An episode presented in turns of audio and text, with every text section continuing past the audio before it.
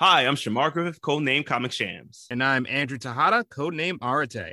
I'm a blerd with a love for artwork and comics and animation. And I'm a writer and blerd with a love for pretty much the same things. We grew up together and spent much of our formative years watching and talking about DC superhero shows and content. In fact, we still do. Every episode, we will discuss a DC production, compare it to its original source material, and share our thoughts on the adaptation. We've enjoyed our conversations these past couple of decades, and we think you will too. On yet another DC animated podcast, part of the Forgotten Entertainment family.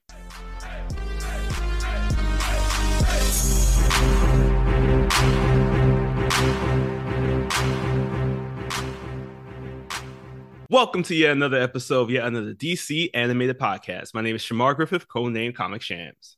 And I am Andrew Tejada, codename Arate. Andrew and I have known each other since 1996. That was the year Hugh Jackman married his wife. Oh.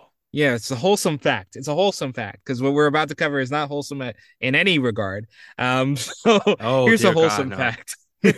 I, I think for the sake of my own ears and I don't know for y'all's too, that we really appreciate talking about one, I guess, like hairly shirtless man. Um, because we're going to be introducing another one in this episode. Yeah. Oh man, they're still together. By the way, they're going strong. Almost thirty years. So you know, happy Valentine's Day to them. I hope they go the distance and that he's no one's taking HGH and love potions at the same time. I also wonder what the dynamic is with like Ryan Reynolds in that relationship. Does he just like pop over every so often? Oh, I think he's a live-in. I think oh, he lives with mm, them. Yeah, that makes sense. Makes some bre- like waffles in the morning or something. Yeah, Blake Lively has the house to herself most of the time because Ryan Reynolds is just over there. Well, um, we won't be able to see it in person. I guess their love story, but we did get a chance to see another great loving couple here as I guess this counts as our Valentine's Day special, thanks to Calendar Man once again. Um, fortunately, he cannot join us today. He sent us a Valentine's Day card, though, letting us know that he has a date. Oh, good, good. I, mm-hmm. I, yeah, Calendar Man. Maybe Magpie, instead of stealing random jewels, she'll steal your heart this season. Good luck. Good luck to you, man. Well, we're going to be talking about a lot of other DC relationships in this one as we are covering the special Harley Quinn, a very problematic Valentine's Day special. All right, but uh before we start, um, you know, I guess we gotta say that this this episode was uh woo, this was a TVMA rated R. Um, what else we got, Andrew? XX. Uh, it it has pretty much everything except full frontal, but you'll you'll get everything else. So do not have the kids watch this one unless you're ready to explain a lot of things all at once. yeah, that's true. Um, so of course, because there's so much of that content in that episode, it's safe to say that we're probably going to be saying a lot of not safe for work and adult things in the review of it. So if you want to, feel free to jump on over to another episode. We um we have our several seasons for you to go through, as well as um once again talked with the Pint Podcast, where we talked about the Mighty Morphin Power Rangers movie. So head on over to the Pint Podcast wherever you find your podcast to listen to that episode. But if you're okay with half the stuff that we're going to be talking about today, um, well, let's get fucking nuts. yeah, yeah, this shit's gonna get wild. Oh yeah. All right, so starting off, we got the cast list for this Harley Quinn special here. Um, we got Kaley Cuoco, who is Harley Quinn herself, who I must say is making a big bang as the character. Pun and double entendre intended. Next up, we got Lake Bell, who probably has the shortest on-screen role in any Marvel production. Um, just thinking about Black Panther, Wakanda Forever. Oh yeah, yeah, yeah. She's in there for like two seconds. But she did get to play Black Widow on What If. So oh, there, yes, that's the balance. uh, but today she is remaining loyal to her DC roots here as she is voicing Poison Ivy, the other half of Harlivy, the couple here that we're talking about today. Um, Alan Tudyk adds another DC role to his resume as Clayface number one and number two. That's not. Is that the, really the name of that the is actually the name of the character on based off the credits. Uh, pun is not intended on that one, but I just love the fact that they did that. Um, next up, we've been loving his performance as this character so far. So shout out to James Adomian as Bane. He is a um, stand-up comedian who does have a lot of voiceover roles, but this one is probably one of the most iconic that we've had over the last four years or so. Finally, wrapping up, we got some special guest stars as we have Uncle Jesse himself from Full House, John Stamos as Etrigan. I did not even recognize him. Me neither. It was like until I saw the cast, so I was like, hold up, this wasn't him. And then it's just like, oh wow, um, yeah, that that's that's he. I can hear him singing about the teddy bear right now, and a bunch of other things based off this episode. Abbott Elementary fans will appreciate this one because we finally got Quinta Brunson and Tyler James Williams together as Hawk Girl and Hawkman, respectively. So excited! I'll, I'll get into my comments about them later, but I'm very excited about this. Oh yeah, yeah. I think this is this is actually that comment. I'm pretty sure it's going to lead us to a whole nother episode because I'm excited about that too. Finally, he's here. He's there. He's every fucking where. Brett Goldstein, better known as Roy Kent, is playing shirtless Brett Goldstein. hey, you know, uh, if it works, it works. yeah.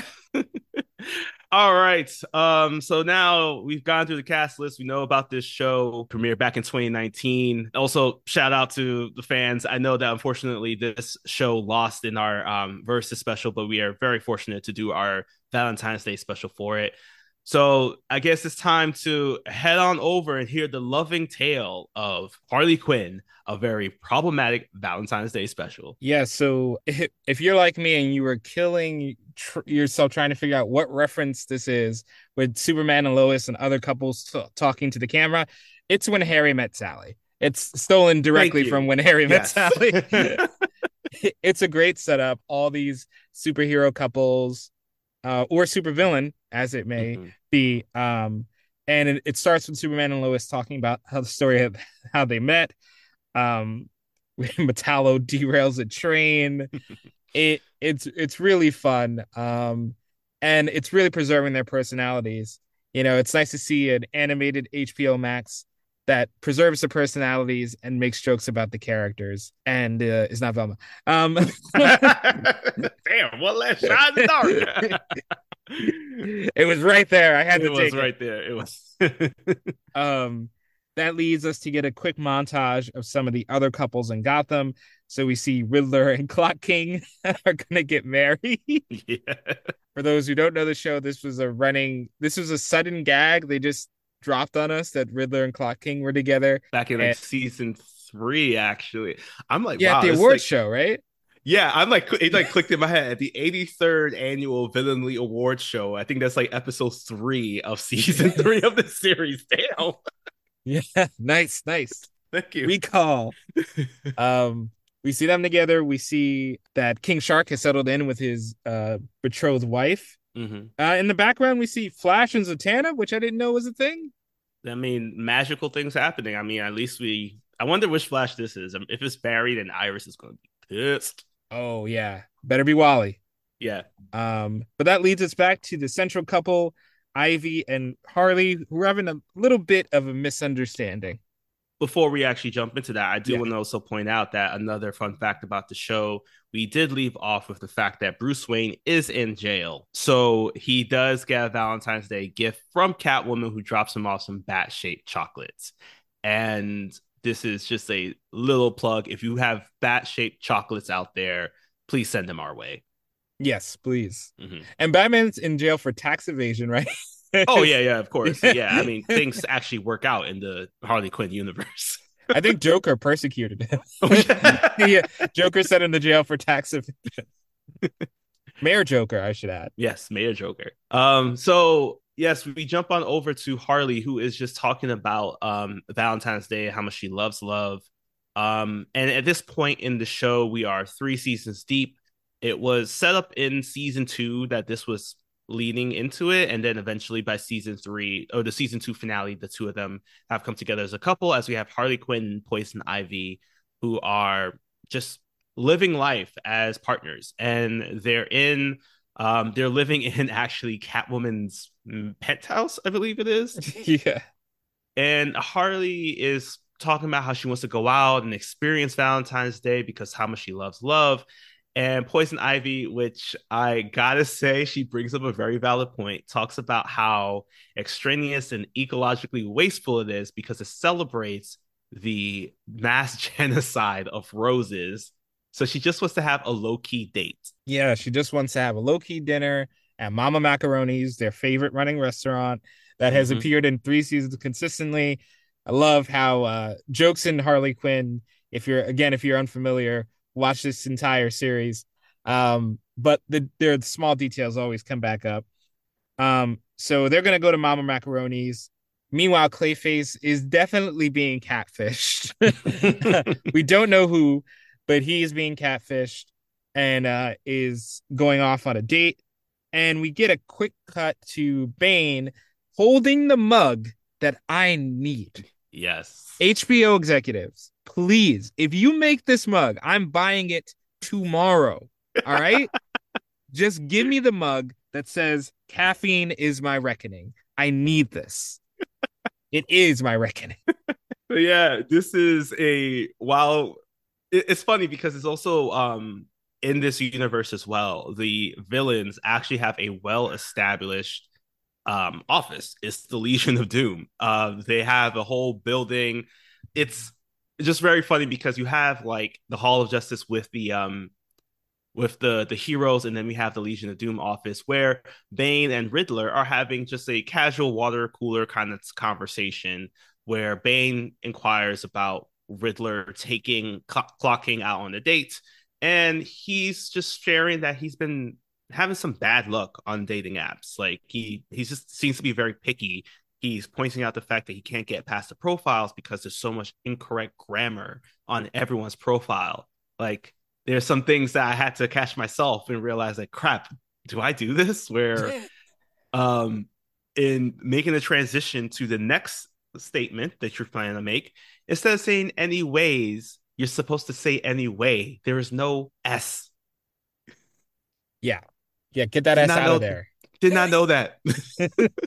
See, educational. Yeah, and I, I do, and a running joke with Bane, of course, that they do so well is taking his iconic lines, mainly from Dark Knight Rises, and remixing them. And uh here he says, you know, I guess I'll spend it alone in darkness where I was born. um, which is great. Um, so Bane's trying to figure out what he's going to do for Valentine's Day. So we cut over to Mama Macaroni's, where Poison Ivy and Harley Quinn are enjoying another thing they need to make: Lazette balls, um, mm. um, lasagna inside baked macaroni inside of a vegan meatball. What could be better than that? I mean, I'm just more shocked that it's vegan. Like, as, as a person who hardly eats vegetables, this looked amazing. like I want this now. So HBO execs, get cracking, please. And as they are just the the funny thing about this vegan dish too is that it's everything that Ivy loves. It's all for favorite things. So as they're talking about how great and low key this date is, this is where unfortunately there's these I don't know some armed goons. They like they bust in and they start saying that they want the recipe. And if they don't get the recipe they're going to shoot the whole place. And this is where the chef says you know for the sake of love he gives over the recipe.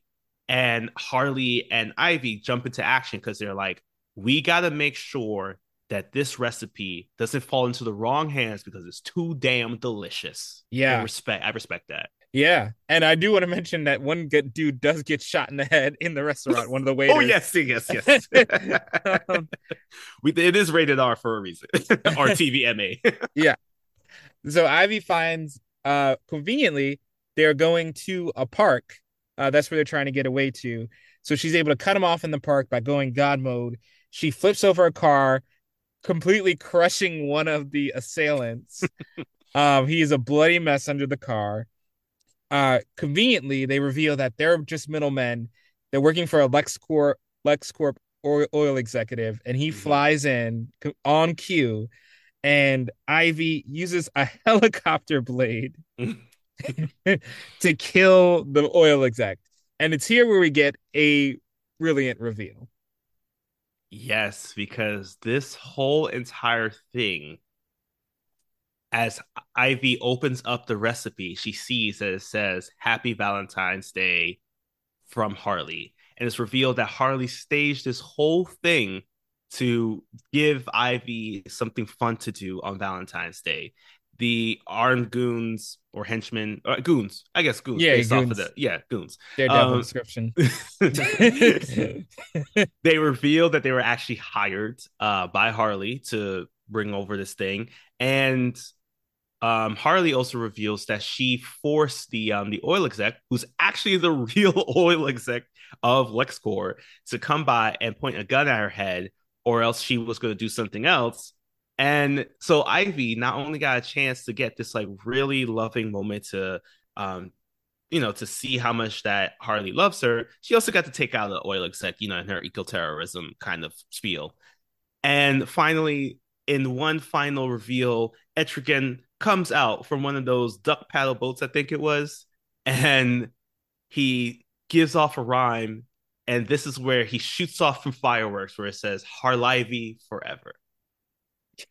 with with a hell brimstone. Yes. um, I love everything about this reveal because in the back of your mind, you kind of could feel my, this might have been coming, but there's a scene where two of the henchmen are clapping, but the third one is dead under the vehicle, bleeding out, and it's just so good that three people died for this. oh yeah. Um, Ivy does mention this is one of the best Valentine's Day she's ever had, which Harley notices. She picks up on the word choice and is a little bit wary of that's of her saying one of the one of the greatest, Mhm. um, but not the best. Um, we get a quick cut to Hawkman and Hawk Woman, finally played by black people. Yes. These people are Egyptian.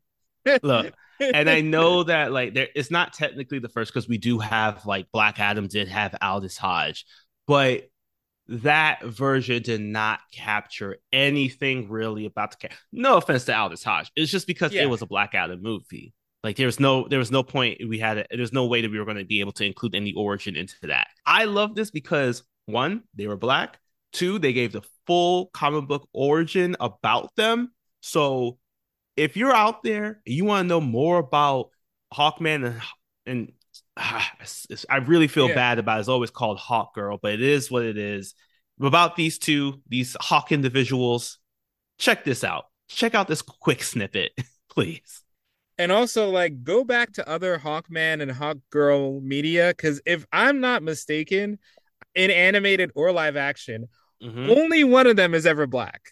Yes. in Yes. Legends, it was uh Shayera was black, but Carter Hall was white. Mhm. Uh Justice League animated, they were both white, even Mhm. though uh Shayera was voiced by a Hispanic actress.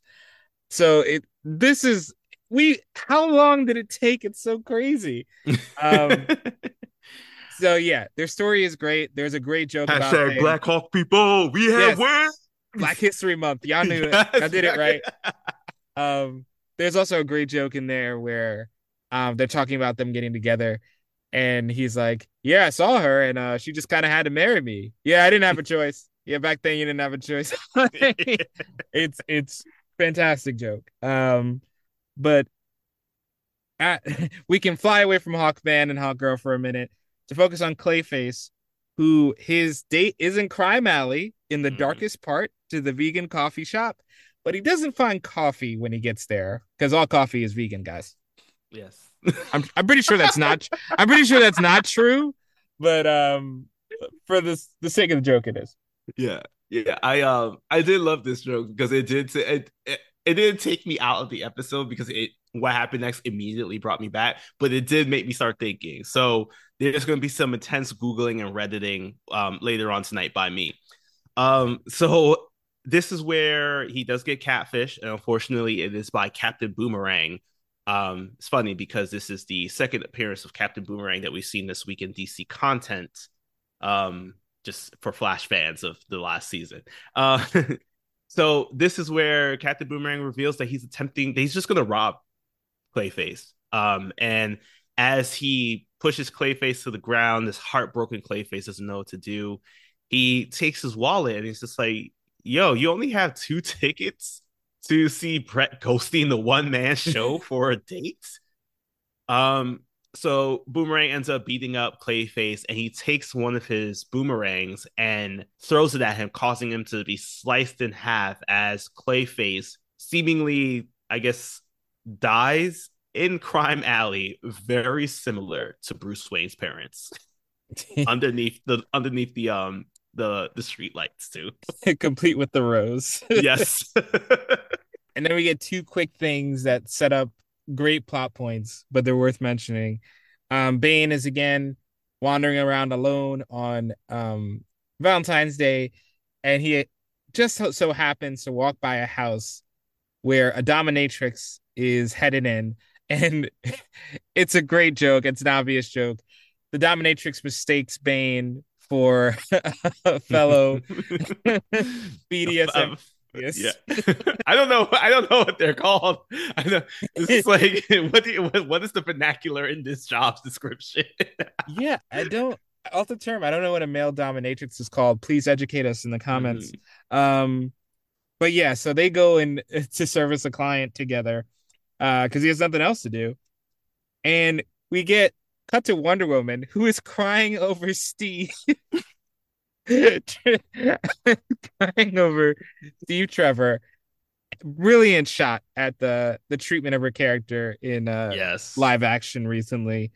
Um and uh this whole scene is a great uh tribute because Harley Quinn says, Hey Wonder Woman, something's going on on Themyscira. She's like, Why didn't you light the beacon?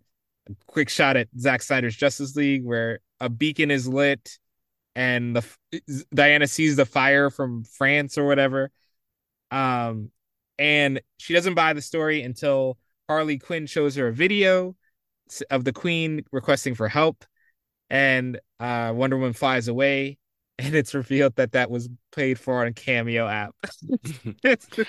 I also love too that um the line that was used was Queen Hippolyta saying, Help us, Wonder Woman, you're our only hope. So it's like, how did you not pick up on that Star Wars reference? really great cuts in the scene. Um, mm-hmm. the Wonder Woman payoff will come later, but now we got to meet another another live action DC shot with this unconventional couple. Oh yes, we saw her wiggling around a lot um, in her live action debut, played by Cara Delevingne. Today, she is teamed up with Killer Croc as the two of them also are sharing their love story. I gotta admit, I don't think this has ever been done before, but I think I love the meet cute about this. he hit her with this line that was just like, you know what? Killer Croc might have some game. I'm not gonna lie. He did say he was uh, beautiful in Suicide Squad. That is true. That is true. so as the two of them are talking about their love story, of course we have to hop on over to the, the rest of the part of Harley's plan as it's revealed that while Wonder Woman was trying was heading on over to fight the men that was invading Themyscira, she had grabbed the lasso of truth. So she uses it on Ivy, who then confesses to her that this Valentine's Day plan, everything that happened, was in her top three Valentine's Day, which Harley just gets super frustrated about because it's kind of stated that um, during her relationship with the Joker, she always tried to make sure to make each Valentine's Day better than the last. Um, it is confusing here though because I'm not entirely too sure um, if they've actually been together for the year, I don't think so. So they wouldn't have celebrated more than one Valentine's Day together as like a couple. Um, but I think it's just more Harley just saying that like she wanted to make sure that at the end of the day, Ivy will always say that this Valentine's Day where she got a chance to save the Lazit um, ball meatballs and kill the oil exec was the best Valentine's Day that she's ever had. So now Harley's feeling kind of slighted. Um, and this leads into a very intense conversation, I think, where Harley just decides it's just time for her to leave. Yeah, because uh, all Har- Ivy wants to do is watch a scripted or non-scripted HBO Max show, mm-hmm. but Harley just can't leave it alone. So she decides to take off uh, to an unknown location across the city. Look, if you watch Doom Patrol and you're not uh, and you haven't gotten enough butts in the D- sentient butts in the DC universe, Clayface is now his second half has grown a mouth out of his ass. Yes. Um, and now they're falling for each other. Uh, extra props to Alan Tudyk for playing two clay faces and singing to himself so romantically. Get you somebody who sings to their ass like Clayface. Yeah. Um, or even that just get to that level of self love. that's that's good too. And uh, Bane is while he's helping out the BDSM client, he makes fun of the client's penis size, which makes Bane very insecure about his own size. So he needs to solve that problem quickly. And luckily, there might be a place to do it because Harley goes to see her old friend Etrigan at his magic shop.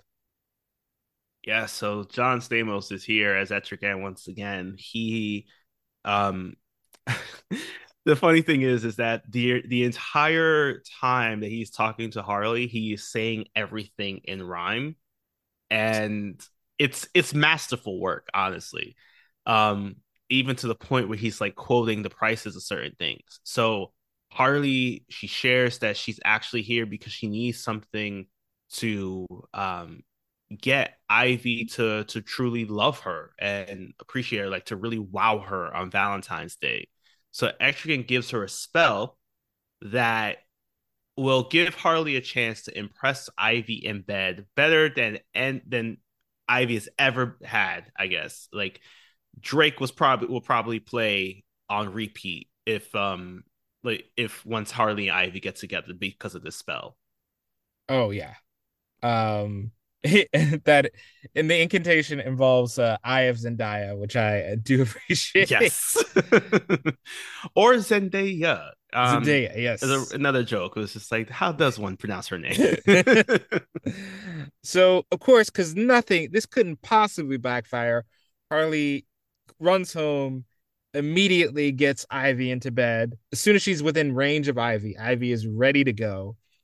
And after they've uh you know rolled around and since this is the R-rated episode, after they have no, after Ivy has an orgasm, um, her pheromones spread across the city, uh, and kicking off a giant citywide orgy. One thing I will say about this that they did, well, two things I'll say they did really well about this actually, is you do see more or less everything. Now, we did say this is like the rated R, very extreme one, but they were very clever with making sure that as Ivy and Harley were getting it on, flowers were popping up to block off certain regions. So make sure that it was still okay to put on TV. Now, illust- uh, animators, illustrators, everybody, masterful work because I just thought that was just very hilarious. Um, also the next thing was I feel like this is what I wanted, and this might be a hot take. This is what I wanted Hero Herogasm in the boys to be like. The uh the whole entire city just getting it on. I feel like I saw more in this episode than I did in Hero Herogasm. I I do think that's fair to say. I do think uh who knows what the restrictions may maybe it was like a COVID set restriction mm. that limited the orgy on Herogasm, but nothing limits this animated orgy at all. And at a very convenient timing, Bane goes in, he gets a potion to enhance his trunk, mm-hmm. and he just immediately goes for it. He doesn't read the warning labels, but he should have, because the last warning label is don't use if using HGH. and because he is, the potion reacts with him, grows him to a tremendous size. And on top of that, he gets hit with a giant dose of pheromones. So now you have a naked Bane who just wants to get it in. And he literally fucks a building to death. Uh, because it is a running gag that he is just going through the entire city, pun intended, um, and each time that he does come to completion, oh gosh, a building does fall. So this is causing definitely a very serious moment within Gotham. But we don't have an opportunity to find out what's happen happening next quite just yet because we now have to jump over to our next love story with Aquaman, who's actually voiced by um I think his name is Chris Oberg, the um the actual voice of Kite Man in the Harley Quinn series. So hell yeah to that. And Mera, who you know we always call Aquaman, but her she's now been more adopted in the name Mera, um, who is voiced by Janet Varney, the who's also the voice of Korra. But I really feel like this Mera was kind of channeling her Amber Heard kind of personality here.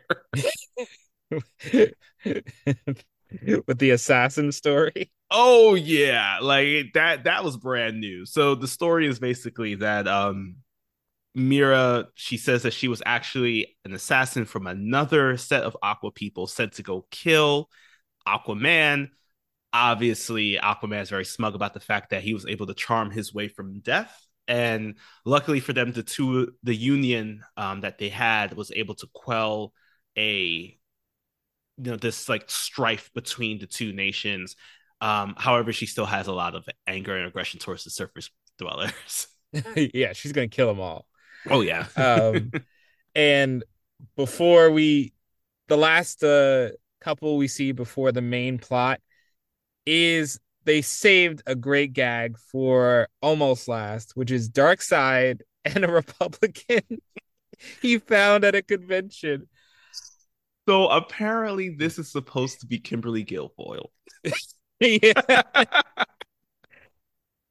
I mean, I I think you guys can fill in the blanks on that one yourself, but um my my favorite line is uh once I looked into her dead eyes, I knew I was in love. I mean, she doesn't even say anything. That's the brilliance of this gag. It's just Darkseid and the fucking woman. Uh, because that's who he wanted to be with. Mm-hmm. Um, so now we're back. I'm sorry. I'm just like Republicans and Darkseid apparently in league, y'all. yeah. Look, this is how they see you on on HBO Max. So maybe rethink some of those votes. Um. So now we're we're back to the main. We're the thick of it. Because Bane. oh god, we had children. Vaden swinging around Gotham. Harley and Ivy figure out they need to kiss. Uh, that Poison Ivy needs to do some anti pheromones on Bane. Uh, to do that, they have to get to his mask. Um, and they almost get it, but unfortunately, the sexy visage of Brett Goldstein it inspires Bane. It sets him off again. So he goes off to the arena where he's gonna where Brett Goldstein is gonna re- read Byron, and it is here that we get um, an actual tragedy in this episode that we had to moment of silence because Bane destroys Mama Macaronis. Yes, um, Mama could not take what Bane was throwing, and as Poison Ivy and Harley Quinn are trying to stop him, unfortunately, the building comes to a crumble, and this leads into a huge, huge, huge fight between our our favorite lovers here in our in our show today. Harley is so focused on the next stages of the plan and trying to stop Bane. But Ivy shares with her, like, you know, you are technically the cause of all this. Um, it does get revealed to Ivy that Harley Quinn did the spell that led to her releasing the pheromones that causing this citywide orgy. Which funny thing is, it does point out as Ivy's talking about, she realizes that like I I guess that what Harley did wasn't too bad, but it was still a problem, uh, mainly because she felt good afterwards. And this is where she just says like she drops a really big bomb of just the fact that Harley isn't listening to her. Like she spent the in a good part of the of their conversation sharing that she just really wanted something low key. She doesn't want to get like dressed up. She doesn't want to do anything big, spectacular. She just once again wanted to stay home, watch the show, maybe uh, get it on later on in the evening, and then that's it. But Harley just didn't care about that. She cared about the fact of making everything amazing. So it's clear that Harley isn't listening to her and that she's saying is a problem in their relationship. Yeah, and I, do what I do like about this conversation, it, it works on multiple levels. For like in the story surface level, it's a great moral, great Mm-hmm. reminder to people that people have different love languages Mhm. and different ways they want to be loved. So just be responsive to that to your partner, um, and put aside what you want and what you want them to feel. And um, for the most part, for most of the special, you don't really need to see the rest of the series. You could just come into this though. Wow, you're coming in hot. um, but this is a great summary of the main conflict between Poison Ivy and Harley Quinn and their relationship is that Harley can be very reluctant to listen. Mhm. Um, so this is a good dig at Harley, just a reminder to her. Just you gotta listen um sometimes. So Harley also yeah. also the fact too that um that you know we for people who are like watching the show you know you understand of just like the the fact that harley is starting off breaking away from the joker so there's like a lot that harley just needs to unlearn too about what's it mean to be in a relationship um so it's clear that she's like once again just doing everything and it seems like she's just kind of connecting it to like how I did it with the Joker. So now that she's in a new relationship, speaking back to like understanding love languages, she has to learn that like, you know, like her relationship with the Joker is over. You know, and it's clear that she's gotten over that, but there's still some there's still some things, some underlying things that are still there. And I'm kind of glad that we actually got a chance to to see that. Um, especially in these like even sometimes in these smaller moments. Yeah. Yeah. Um and Harley acknowledges that she might be to blame, but she doesn't take responsibility for it yet, which Poison Ivy compliments the self-awareness. And then we cut over to the Brett Goldstein arena that Bane is heading towards. Oh, also we should mention that they figure out if they can't kiss Bane, they should have to figure out how to turn him off. Mhm. And they're reading his profile um, about how you know he appreciates the later seasons of The Office, and like this, you can see why he's had so much trouble. yeah. But we cut to the front of the arena where the two Clayface halves are talking, and thank God somebody said it because a bystander goes, "Did someone lace our weed?"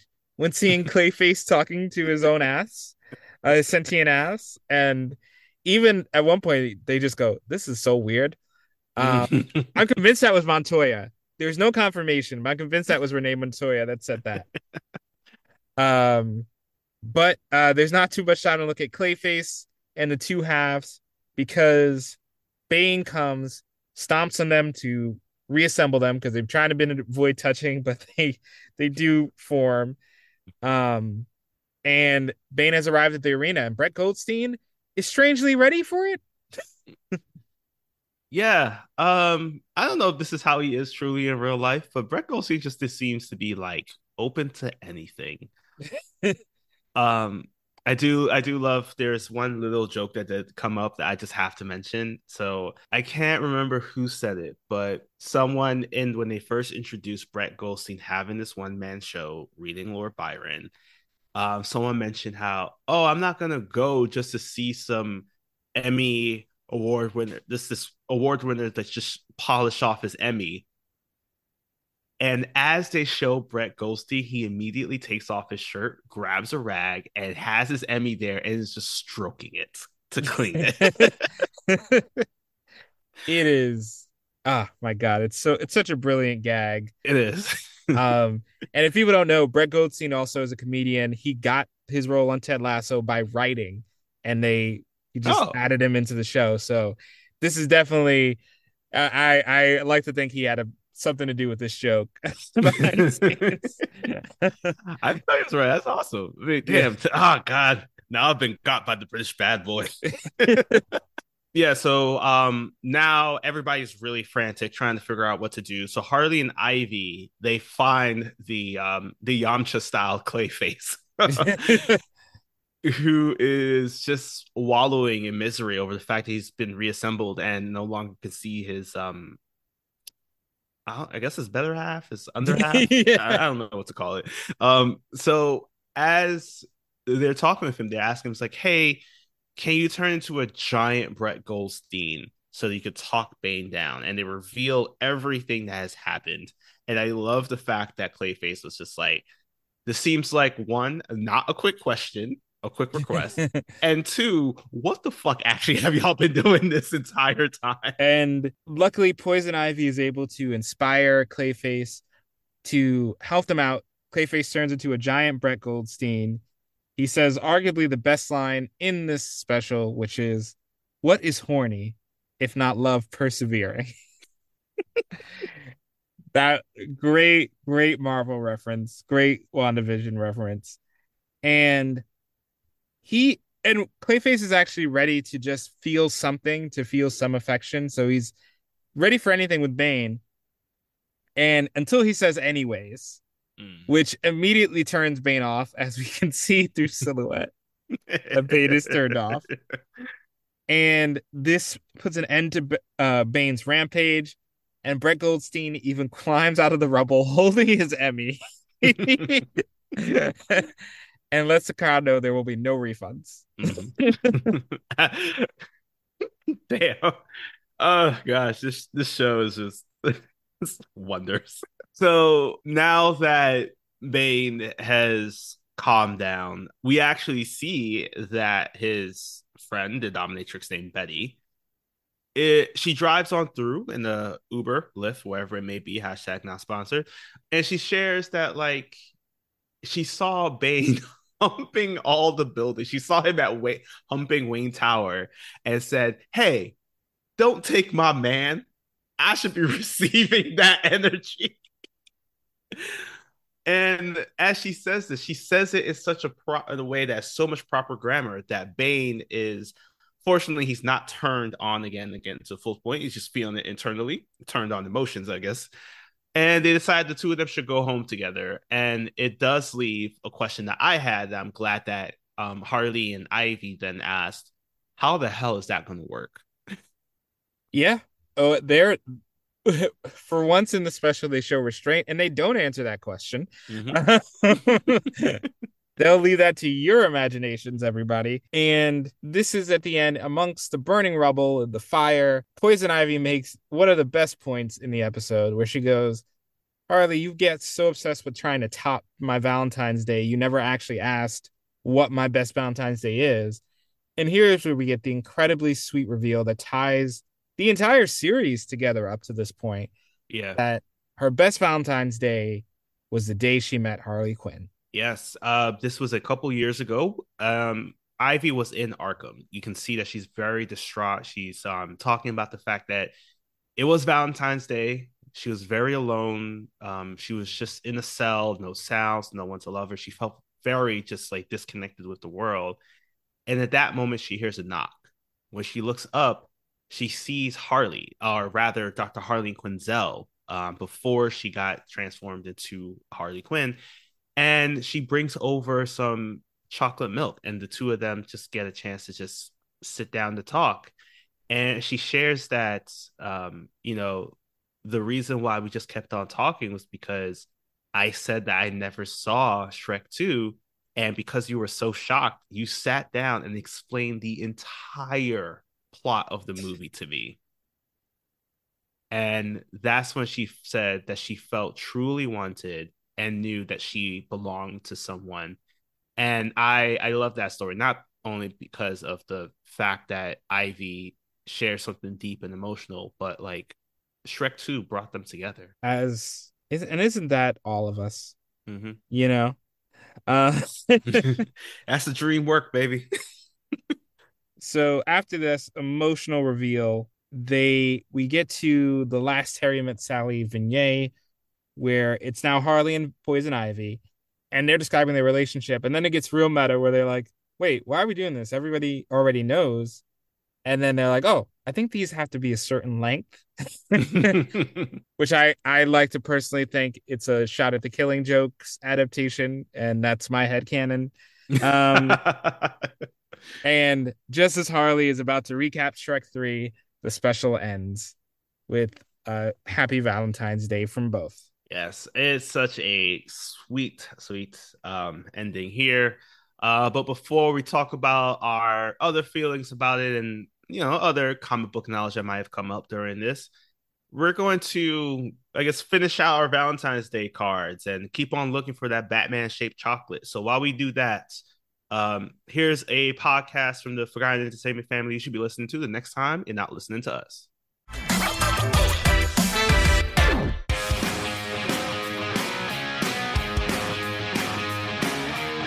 Hello, my name is Andrew Morgan. My name is Shane Beauregard. And my name is Chris Frodell. And together we form like Voltron to make a brand new entertainment and pop culture podcast called Recent Activity. Every Wednesday, we will bring you deep dive reviews of the hottest titles from around the film and TV world, previews of the next big things to add to your watch list, or do fun things like top five lists, movie drafts, or anniversary celebrations of your favorite classic films. Subscribe now on Apple, Spotify, or wherever you get your favorite podcasts. Starting May the 11th. So, Harley Quinn, a very problematic Valentine's Day special. Um, what are your thoughts on the special? Out of, I guess out of ten, what do you? How many hearts is this getting? Well, I, I, you know, this is a lovely special, and um, I, I really did enjoy it. Ultimately, I'm gonna give it an eight out of ten. Mm. And again, great special. The only two things, I mean, obviously it's funny. The story is great. It's self-contained. It's the perfect amount of ridiculous. It's it's everyone. Bane is one of my favorite characters on the show. So the fact that they focus so much on Bane was great.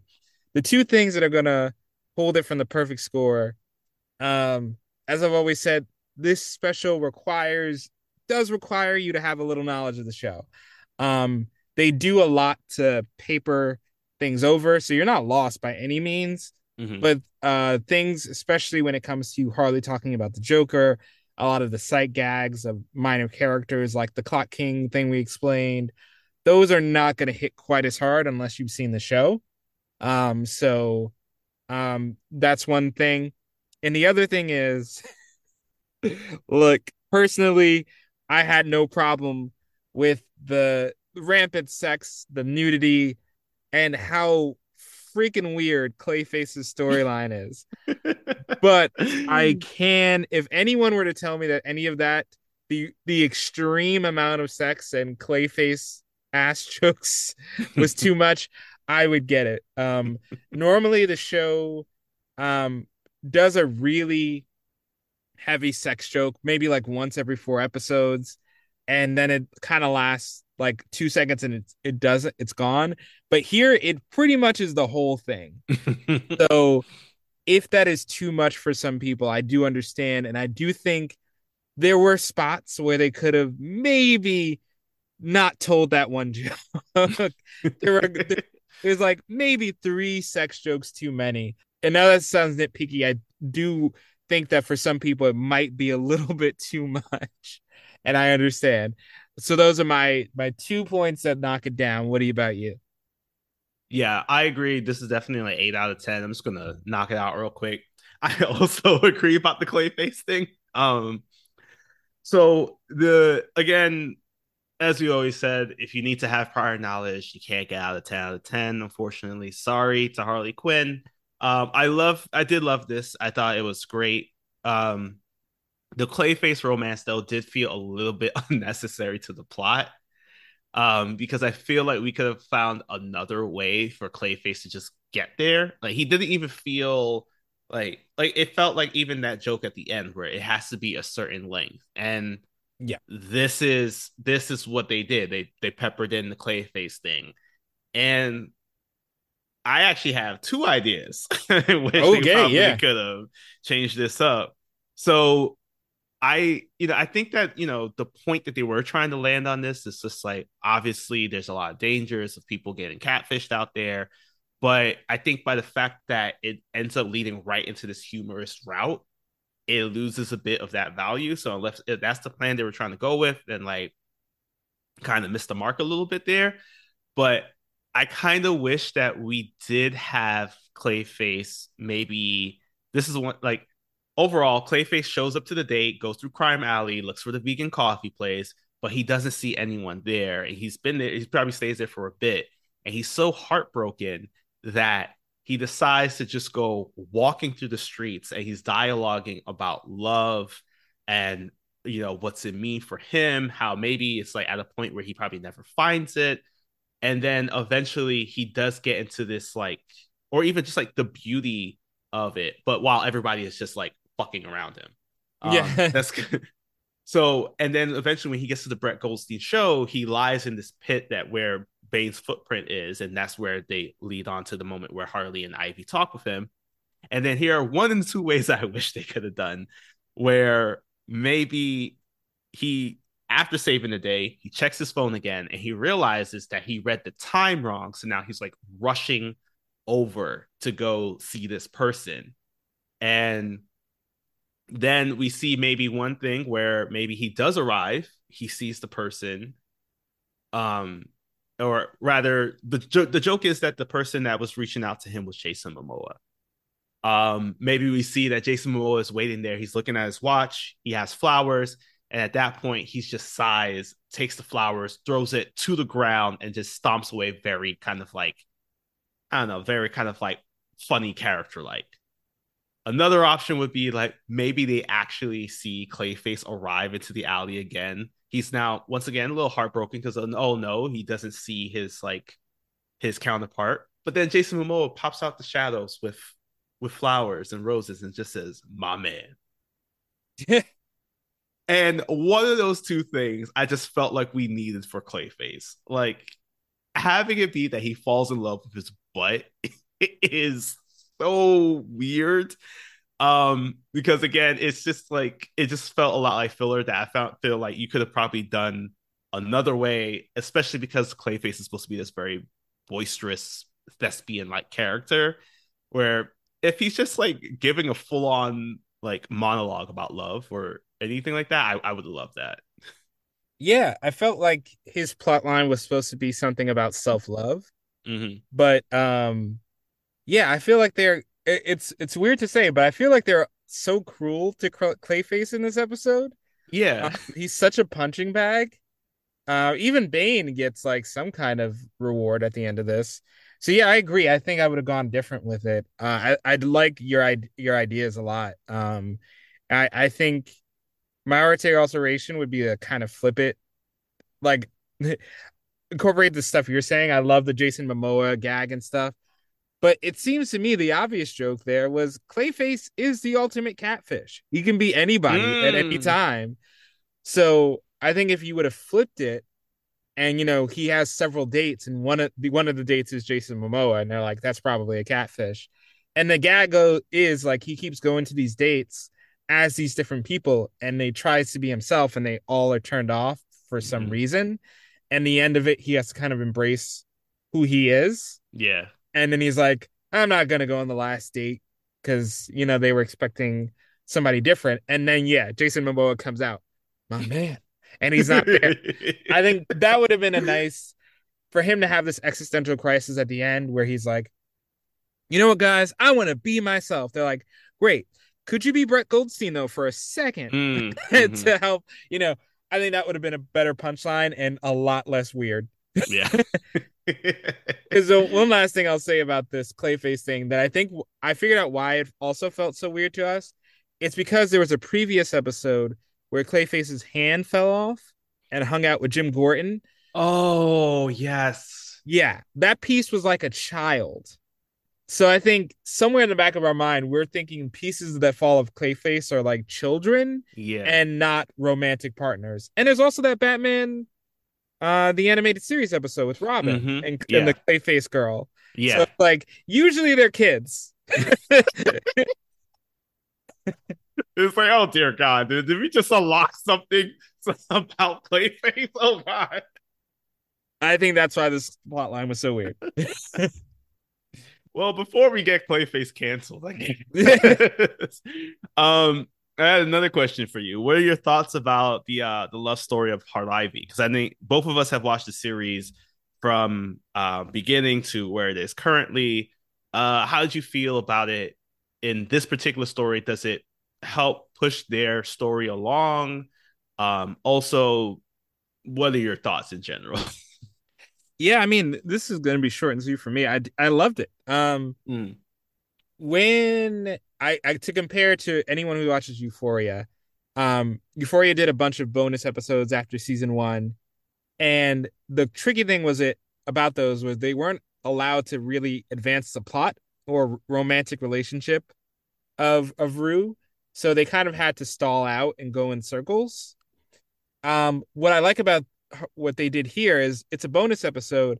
It doesn't significantly change their relationship in any way before going into season four, but it does just kind of redefine, reinforce, and gives us something new that can carry on to the rest. The Valentine's Day reveal mm-hmm. um, is so great and so new, and I'm I I wonder because Calendar Man's in those. I wonder if you went back, it was actually Valentine's Day, and they kind of were seeding this the whole time. But it it feels fresh, even though it doesn't doesn't take giant steps forward. I think it's it's a it was a great choice to just deepen and enrich their relationship mm-hmm. instead of trying to do something more profound or add a bunch of exposition. I think this was a good approach.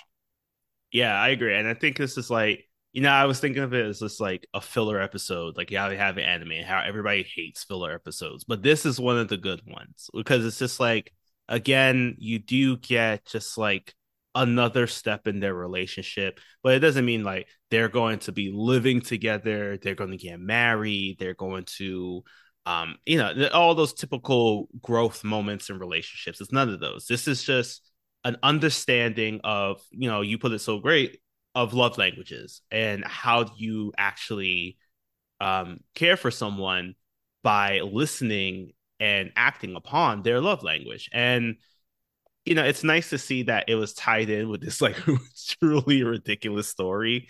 Um, because even though you're there are scenes in which you're just like, wow, I can't believe they went that far. There's a lot of strong underlying things about their relationship that just works out so well.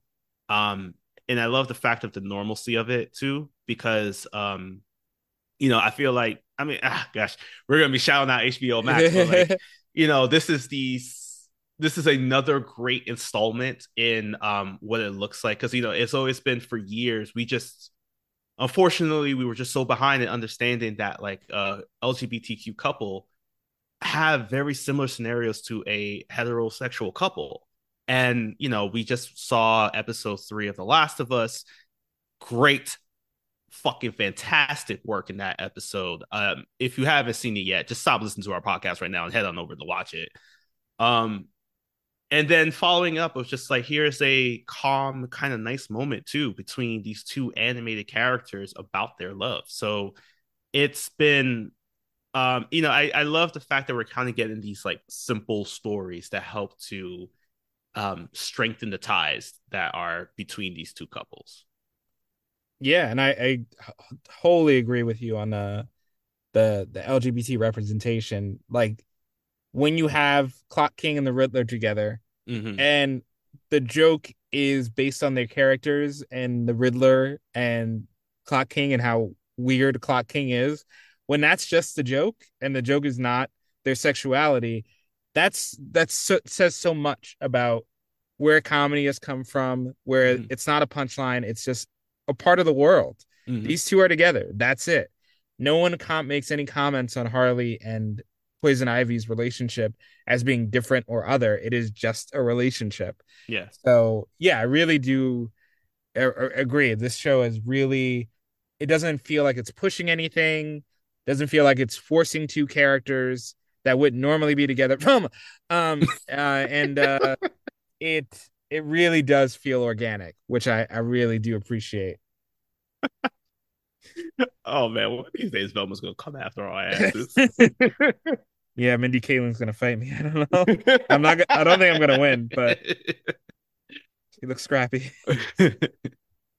all right. Well, that's a little bit about their love. I'm glad we got a chance to talk about that. Um, and speaking about their love, this is actually not the first time that we've seen the Poison Ivy and Harley Quinn relationship. So we're going to jump right into a little bit of our comic book knowledge, uh, because this relationship has been going strong for uh, quite some time. It's been at least now, I think, a good couple of years.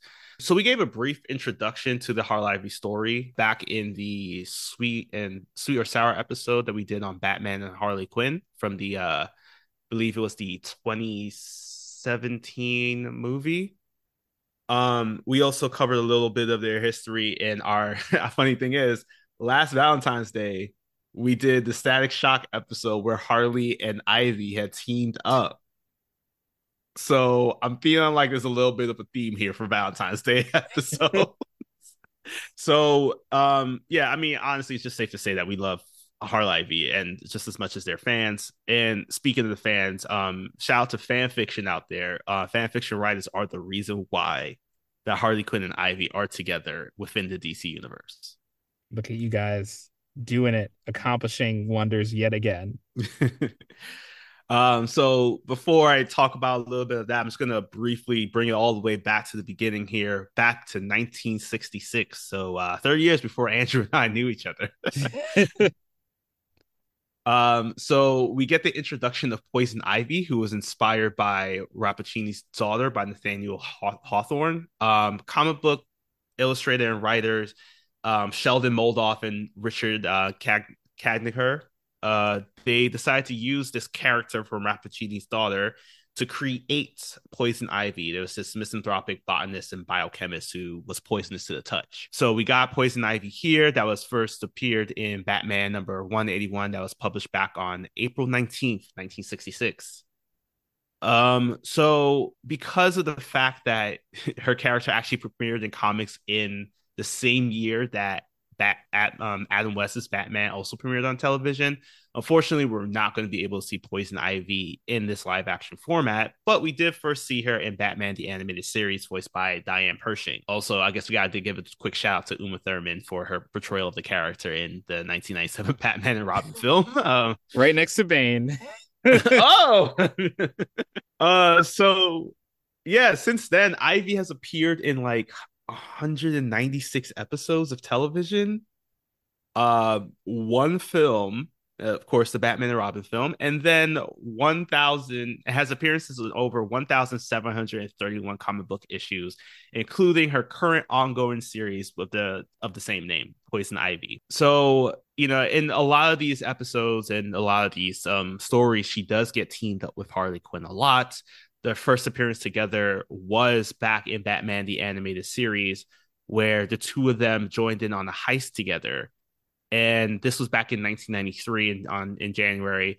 So they had teamed up because Harley broke up with the Joker. Harley tried to prove herself as a true villain, and she tried to steal something from a museum. Ivy at the same time was trying to steal some plants from the museum. And they decided to go on the road together, kind of very Thelma and Louise style, just committing crimes throughout and they just enjoyed their time together to the point where they teamed up again in future episodes and eventually they actually in the comics decided to team up with catwoman to join to create the gotham city sirens in 2009 and that's what started it all. That gotham city sirens plus all their television appearances together people who are writing on archive of our own and wattpad they just went crazy. They they love the harley and ivy um, team up. So they were like, what if they actually were more? Like, you know, more rom- started putting them in more romantic situations. DC Comics heard this and they were like, you know what? This is a good idea. We're going to do it. And by 2015, in the same um, Gotham City's Gotham City Sirens comic, uh, this is where Harley learns that Ivy has feelings for her and in 2015, they were able to establish a non monogamous relationship with each other, leading to a big kiss in 2016's DC Bombshells. That's probably the best format for their relationship starting off. yeah, it's um and since then they've just been an on and off couple throughout the years. Um, you know, unfortunately, they have broken up a few times, and most recently, they've had a very big breakup. There was a an, there was an event called Fear States where Ivy got split into two separate beings. One was called Queen Ivy, which was a like the more dangerous version, like cold, untethered to the world, just only cared about the green, and then a nicer one. And in order to save her, Harley had to go and con- contact one of Ivy's ex girlfriends by the name of the Gardener. This is her. This is her villainry name. Gardener. Okay. Yeah, this it's it's a new thing. Um, it's a new person created by James Tynion in the fourth. He um created this character where Ivy and the gardener went to school together. The gardener was very into like animal plant hybrid creatures, which she now continues to control. And she's kind of like Ivy and Ra's al Ghul mixed together, but outside of Gotham. She was like, I'm not fucking around with Gotham because there's too many superheroes in that general vicinity. And she decided to leave Ivy because she was like, Ivy is too extreme. She doesn't care about people. And I do. And I only really want to care about, only want to focus on building out my animal plant hybrid army. Ivy was obviously hurt by this, but in order to find Ivy, in order to save her, Harley Quinn had to contact the gardener who they were able to find her, but because of that, Poison Ivy never trusted Harley again. And after a couple of dates, uh, they realized that the love wasn't there anymore, or at least like they were there was just too much that was going on from that hurt that they needed their own separate time. So Poison Ivy decided to go on a journey of self discovery, move into the West Side, and this led to her comic um, premiering out, I believe, in 2022. So the after this fear state was in late 2021 so all of 2022 ivy is just on her journey her eat pray love journey. Um but at the same time she's sending letters over to um, to harley. And she shares about something that's been happening how she had a fling with someone. And harley's like oh no. So we're i'm gonna drop everything and we need to talk about this or rather i'm just gonna try to see if i can make it work with you. And as of right now in Poison Ivy number nine, February 7th, 2023 is when this dropped. We are recording this podcast episode on February 10th. So three days later, we are now left with the fact that in Poison Ivy number nine, Harley Quinn has showed up at the doorstep of Ivy, and the two have finally seen each other for the first time in about a year. And now we don't know what to expect next, but it does seem like they could be back together. Happy Valentine's Day. Word. Word. And speaking of um another Valentine's Day treat, um, you know, I have to talk about this one. This is a Valentine's Day card to the Harley Ivy fans out there. If you pick up Harley Quinn romance, um, romances, this got released in um on January 31st, 2023, so not too long ago as well. You can actually read the fan fiction story that Harley Quinn wrote for Ivy because when they got together, um, Ivy was like, it would be really cool if we had actually met in high school and built out a relationship like this.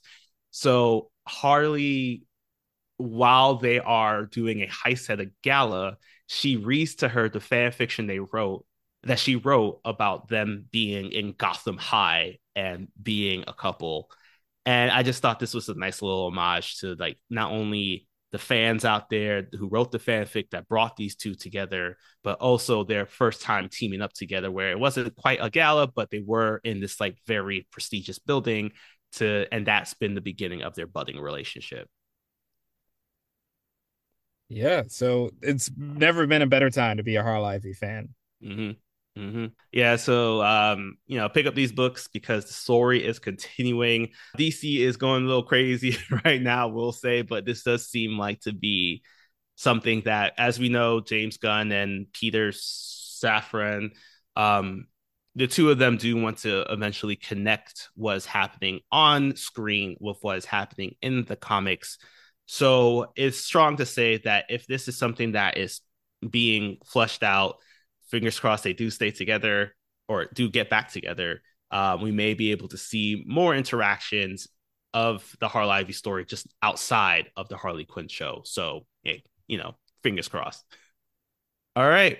Well, that wraps up our episode. Um, you know, we're gonna head on over and, you know, enjoy some Valentine's Day stuff. Find some half price chocolate on the February 15th. Yes. Uh, we hope you yes, enjoy half off Candy Eve, y'all. But again, remember to take care of yourselves. And I guess also happy Valentine's Day. And remember that self love is important. Um, don't let self love be you talking to your butt. And if you take a love potion or any potion to enhance yourself, make sure you read the bottle and you're not taking HGH. All right. Come on, we don't need that. This city's been through enough.